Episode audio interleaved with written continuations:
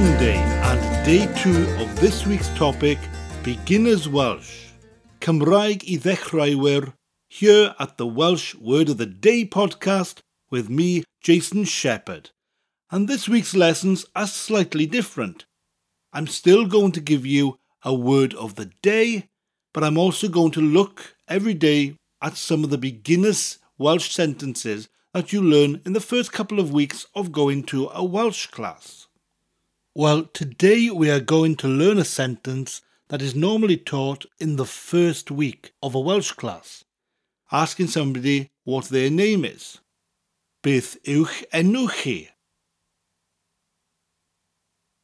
What is your name? Beth yw'ch enw chi? Beth yw'ch enw chi? And it's an easy sentence to answer. When somebody says to you, Beth yw'ch enw chi? Say your name followed by dwi, which means I am. So I would say, Jason dwi.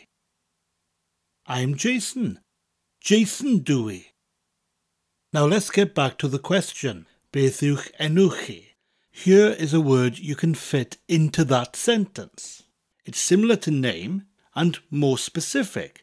Instead of asking somebody what their name is, we can also ask them what their surname is. So, surname is Kavenu, spelt C Y F E N W.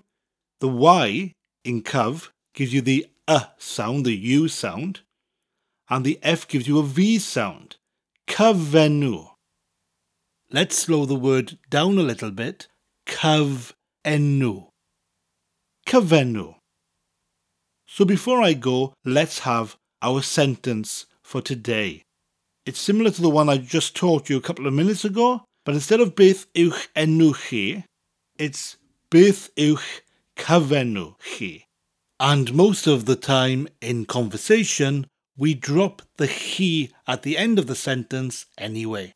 So it's just Beth yw'ch kavenu. What is your surname? Beth yw'ch kavenu?